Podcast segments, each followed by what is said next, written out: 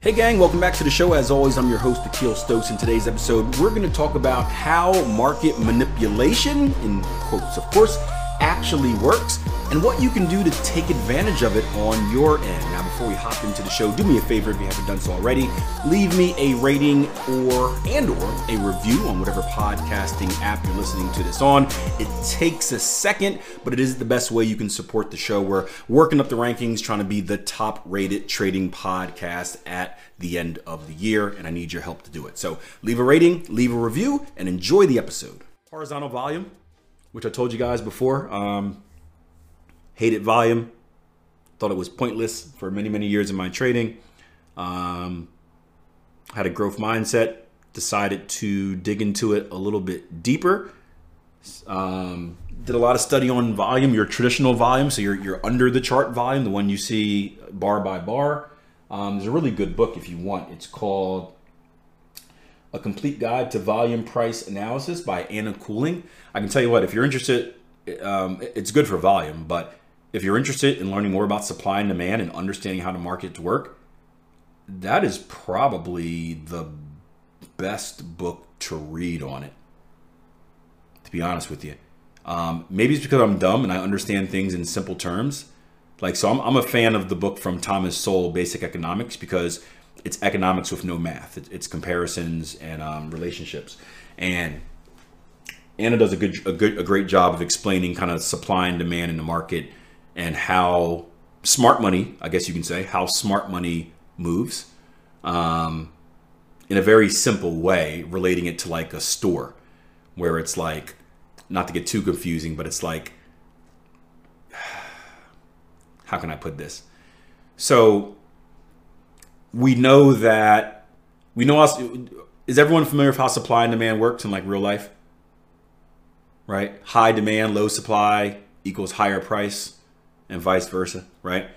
So the idea of like the market is manipulated, and and, and when we say the market is manipulated, I, I don't necessarily I, I, I, hate using that word because I think it, it's very similar to when we talk about like guys trading is gambling, right? And people get upset over that. I used to get upset over that or, or, or personally offended because I'm like I don't want to be. This is my career. Like I'm a full time trader.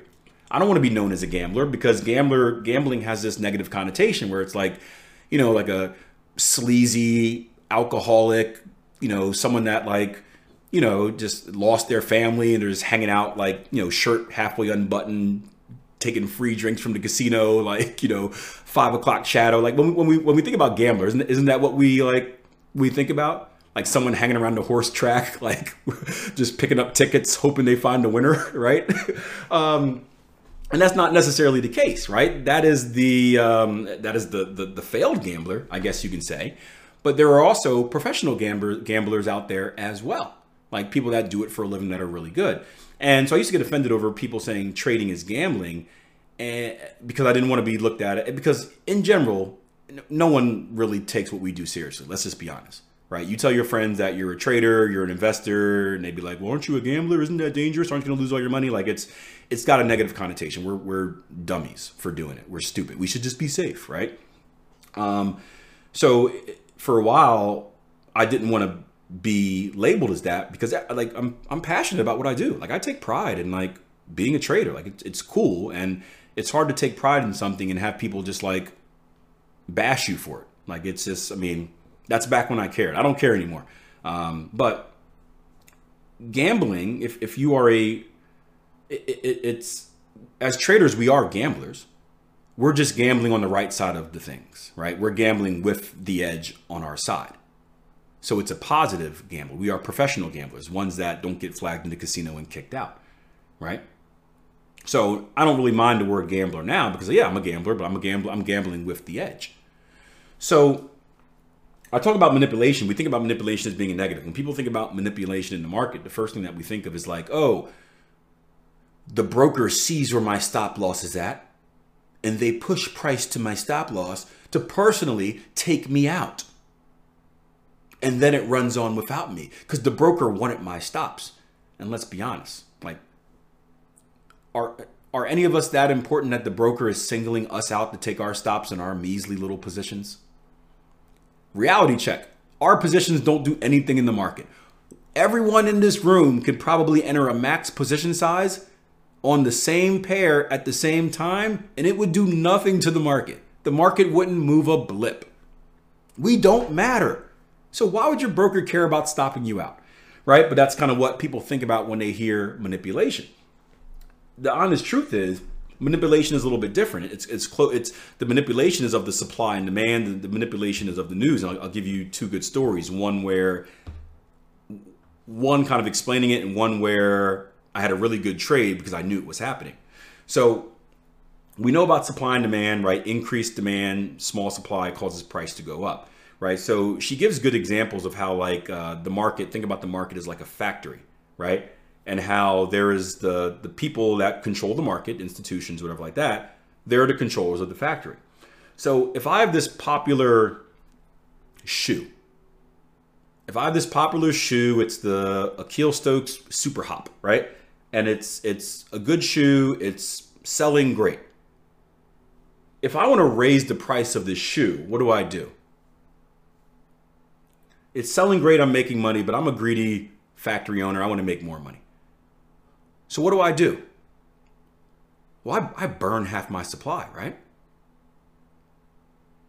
Oh, accidental factory fire, burnt half my supply. Instead of a thousand shoes left, there's only 500 left. And they're only available for a limited time, right? We love that word, a limited time right? So what did I just do? By burning my supply, I halved my supply. The demand is the same. And the result of that is the demand actually rises because now people are like, oh crap, like I can't I can't readily get this the way I thought I could before.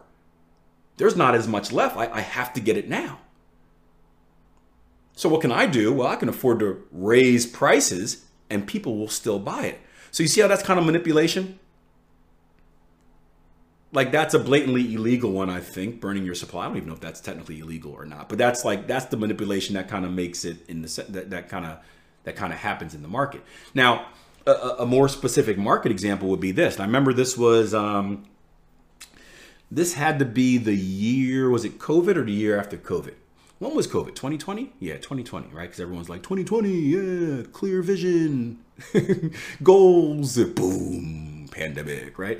Um, it had to be probably not. It had to be probably 2021 when we were dealing with all like the extra strains, uh, strands, and whatever like that of COVID. And I remember it was right after. It was around this time. It was right after Thanksgiving, and I'm, I'm up in um, I'm up in Connecticut. Right, we had this nice house right on the right on the lake. Uh, night before we spent barbecuing, cooking, drinking. Um, we didn't get on any boats because it was a little bit chilly, but like just a a random relaxation time for Akil and his family. Rarely does that happen, but a random relaxation time for Akil and his family. And I remember we're up, we're up the next morning. We're all chilling in the living room, eating TV or eating TV, watching TV, eating breakfast, and the markets had been on like a terror, right? The markets had been very, very bullish.